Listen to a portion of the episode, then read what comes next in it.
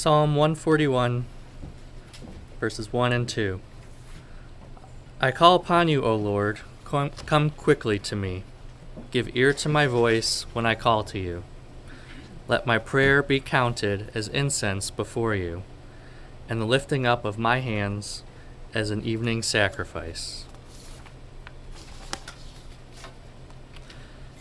Matthew chapter 6, verses 5 through 8. And whenever you pray, do not be like the hypocrites, for they love to stand and pray in the synagogues and at the street corners, so that they may be seen by others. Truly, I tell you, they have received their reward. But whenever you pray, go into your room and shut the door, and pray to your Father who is in secret. And your Father who sees in secret will reward you. When you are praying, do not heap up empty phrases as the Gentiles do, for they think that they will be heard because of their many words. Do not be like them, for your Father knows what you need before you ask Him. Friends, how do you preach a sermon on prayer? You all have heard about prayer since you were probably really, really small, and you've practiced prayer in different ways throughout your entire life. And so, how do you bring something new? How do you say something that you all haven't already heard before on prayer? Uh, I, I think this is incredibly challenging, and it was a challenging time this week to think and to prepare for what to say about prayer to you all. And yet, I think that as we talk about Christian practices, as we have been doing for the last five weeks, that prayer has to be in the mix in there somewhere. Prayer has to be mentioned and talked about as a practice that we all need to have in our daily lives so that we might grow in our relationship with God. Because how can we grow in a relationship with anyone without there being some form of conversation, without there being some form of communication? Now, just a quick show of hands out of your windows. How many of you have ever had a relationship go awry or become a real problem because communication between you and the other person became a problem? Just show your hands. Raise your hands at home too if you want. Uh, even the sound booth is raising their hands. We've all experienced this. We've all experienced the time in our lives where, for some reason, communication breaks down sometimes this happens in our most significant relationships, right? Sometimes this happens in the relationships that we're closest to, that are most meaningful to us, that are most precious to us, like our spouses or our parents or our siblings or our grandparents or our cousins or our, our best friends, right? This, this is not something that just happens only between enemies. In fact, you probably can somewhat tolerate and get along with your enemies more than some of the people who are closest to you, right? Can I get an amen? There you go. and so sometimes communication can break down. Well, prayer essentially, as a discipline, as a practice for us, is a way of communicating with God. And so, as communication should work among human beings, it should be a two-way, two-way street, right? Many of us have had friendships or relationships where you just sat and you listened to the other person talk for hours and hours and hours, but they never give you one little bit of space to speak into the relationship that you have with them, right? And so think about God's perspective. If your prayers are continually coming before God and just saying over and over and over again the things that are on your mind, that are on your heart, that you want to happen, how much of a relationship builder with God is that? Not very much, right? If, as we just spew our hearts out, God hears what we are feeling, but God doesn't always get to put a word in edgewise with us. And so it's important in our prayer lives to develop, as we talked about before, a practice of listening prayer as much as speaking prayer. And so there should be some kind of a mixture there. Now, you probably have heard this kind of colloquial proverb before, right? God gave us two ears and one mouth so that we might listen twice as much as we speak, right? And that's a that's a practice I think that is good in general for relationships, but it's also good in your prayer life.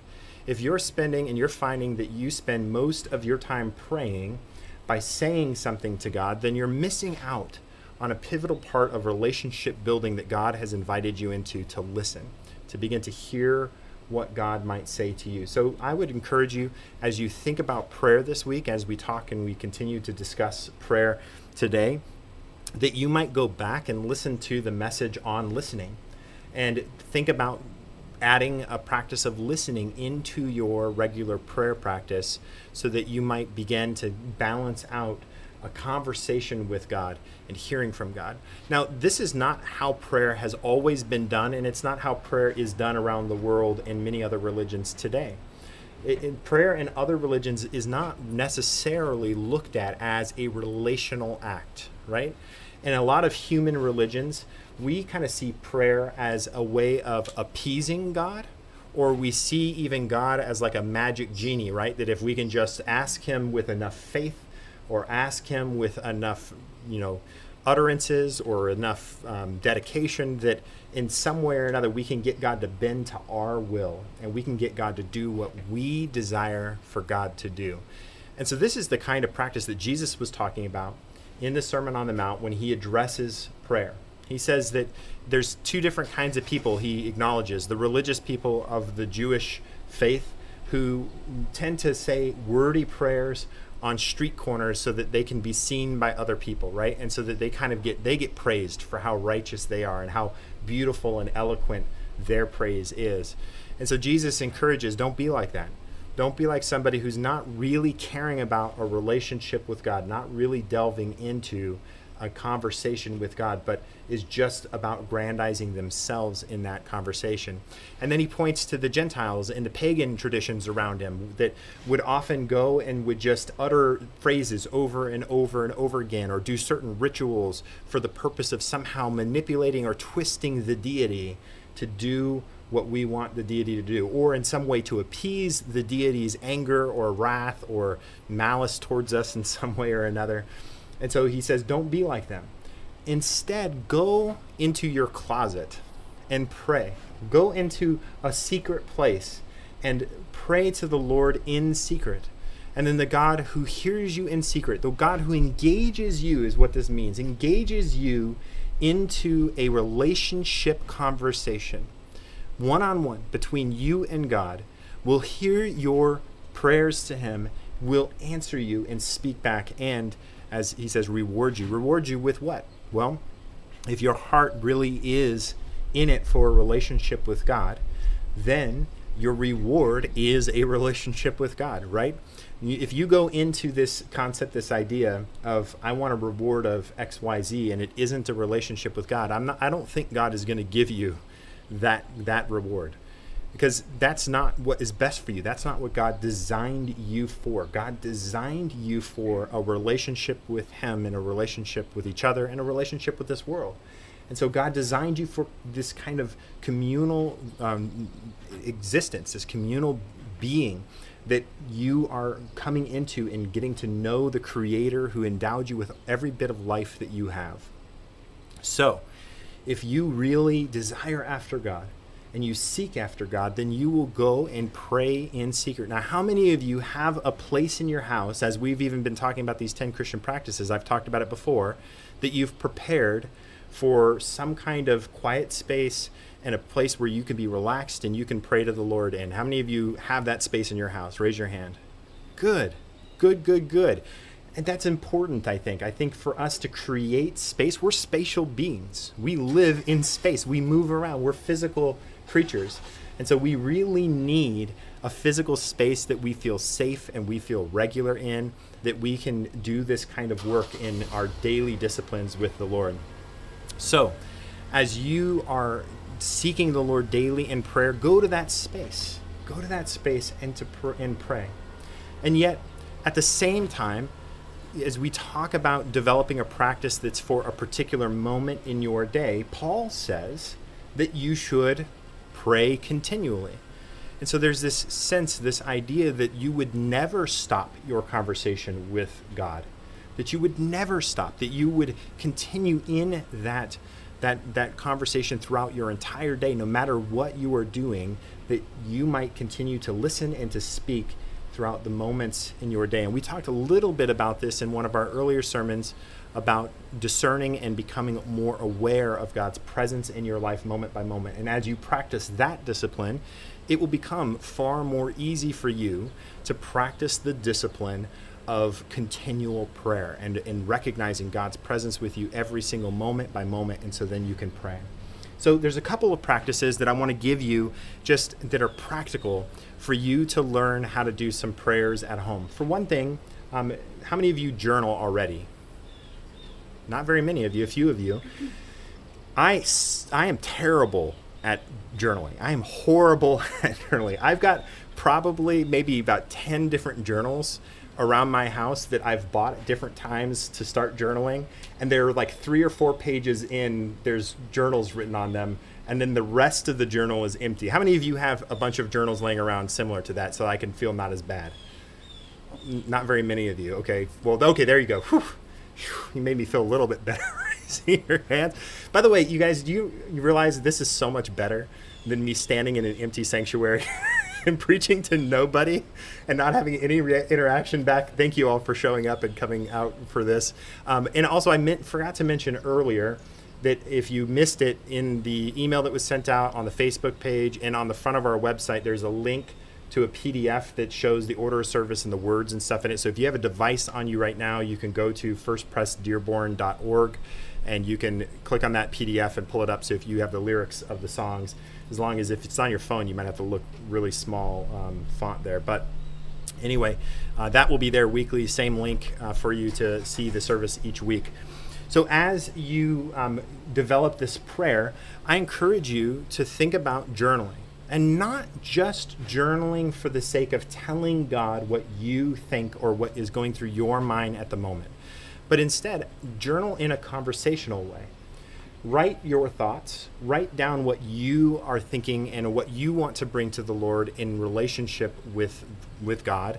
But then as you sit and you discipline yourself to listen daily begin to write down what you sense the spirit telling you either from reading through the scriptures as you pray the psalms are a great thing for that we'll talk about a practice you can do with the psalms in a second um, or as you read through the Gospels or whatever it might be in conjunction with your prayer to help you listen.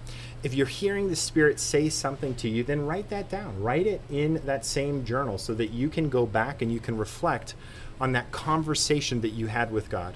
And we do this naturally in our human relationships, right? How many of you have ever thought of a conversation that you had earlier in the day and thought through what you talked about, thought through what they said to you, maybe remembered something that they that they had a concern of?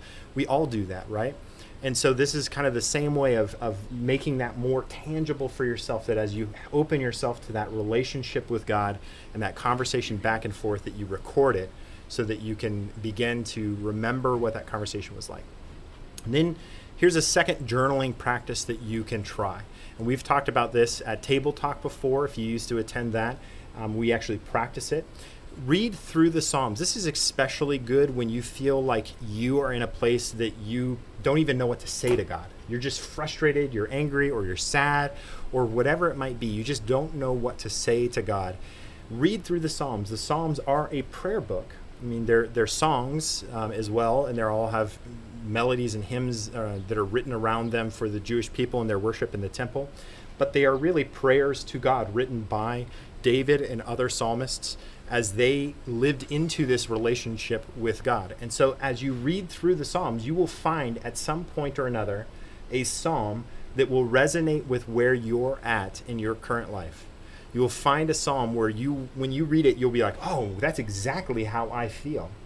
And then use that psalm as your prayer. And one of the practices i like to do is to actually when you read that psalm to sit down and to rewrite the psalm into your own words. So read it pray it begin to live in a, in a conversation with god through that psalm but then write write it out in your own words in your journal and it help help you to begin to communicate to God what you're feeling. Another way for you to begin to practice prayer on a continual basis throughout your day is to learn a few shorter prayers. Now, we've practiced before in the sanctuary the Jesus prayer. How many of you could probably say the Jesus prayer right now? A few of you? No? Nobody? Okay, at least one person, two people. All right the Jesus prayer. I was going to say some elders should be able to say the Jesus prayer because we use that in uh, session retreats and stuff a lot. Um, the Jesus prayer is really simple. And it is Lord Jesus Christ, Son of God, have mercy on me, a sinner. So, Lord Jesus Christ, Son of God, have mercy on me, a sinner. And usually, when I pray this, I use it as a way of focusing myself on the love of God, focusing myself on God, on what Jesus did for me, and on this relationship that God is inviting me into so that I can begin to listen and to be aware of God's presence. And so I will use it in a way of breathing.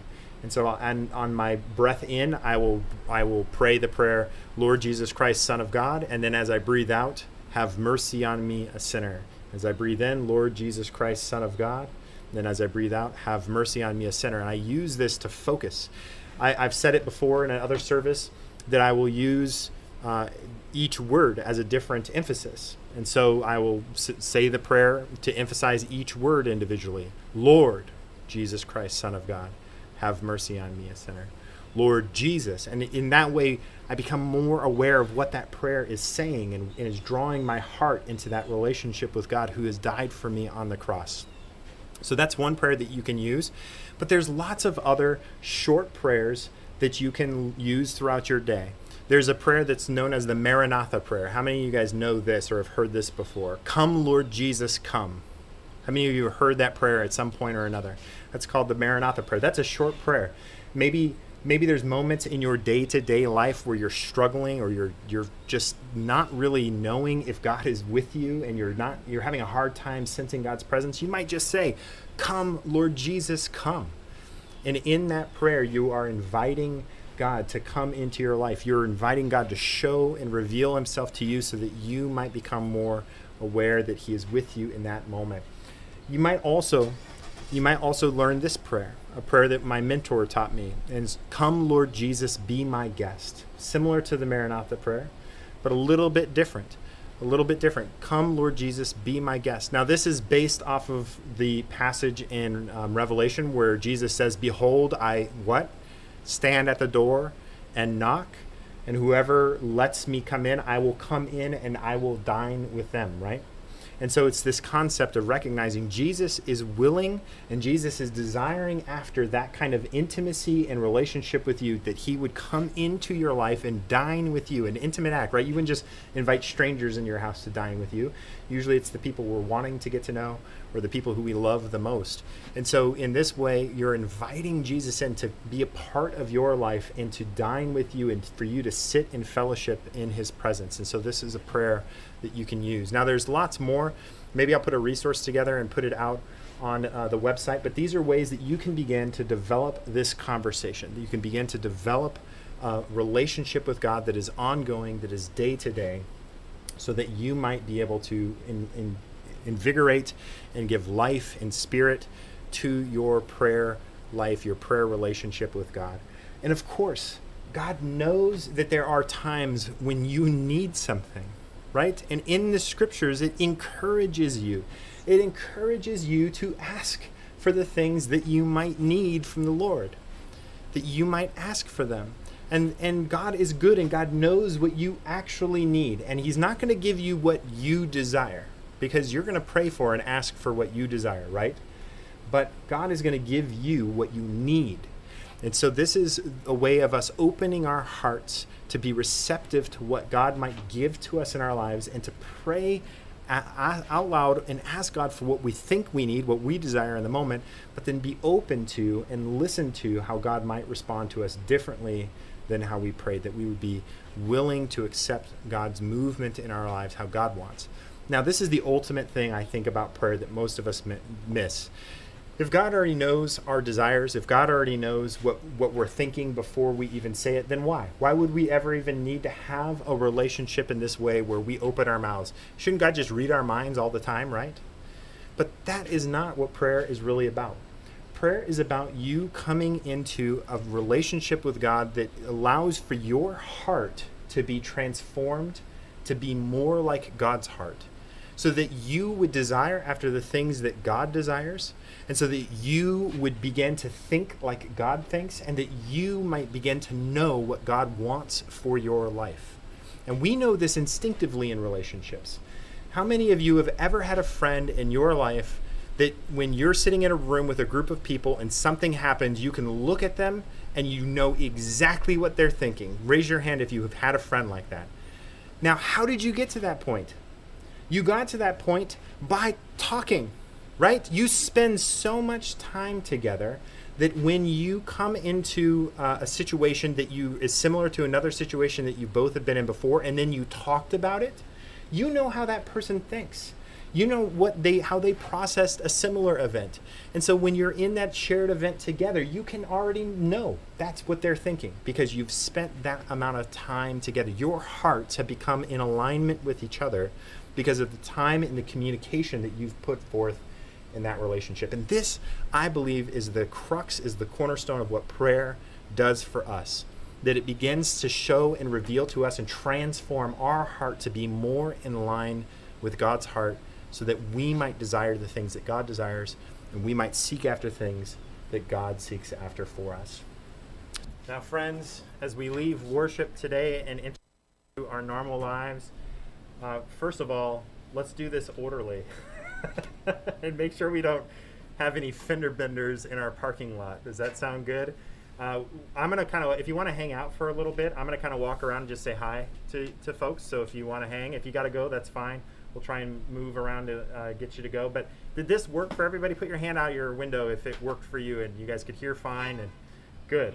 Awesome. Awesome. Great. We'll keep doing this uh, weekly. I probably shouldn't clap. That probably comes across really loud. Um, um, but as you go through this week, as we leave back into our normal lives, take some time daily. Dedicate some time daily. Now, these other practices we've talked about, I've said pick 15 minutes in the week or pick an hour or whatever. I'm going to encourage you to take time daily to spend time both in speaking to God what's on your mind and sitting and listening to God in prayer. Take some time daily this week, even if it's five minutes in your in the morning as you wake up or as you do your morning routine or whatever it is. Take some time to be in conversation with God. Put yourself in contact with the living God who desires for your life goodness and fellowship with Himself so that you might grow in your relationship with Him and might become more like Jesus. And may the God who has called you by your name, may He reveal Himself to you in new ways as you seek fellowship with Him in prayer this week. In Jesus' name, now and forever. Amen.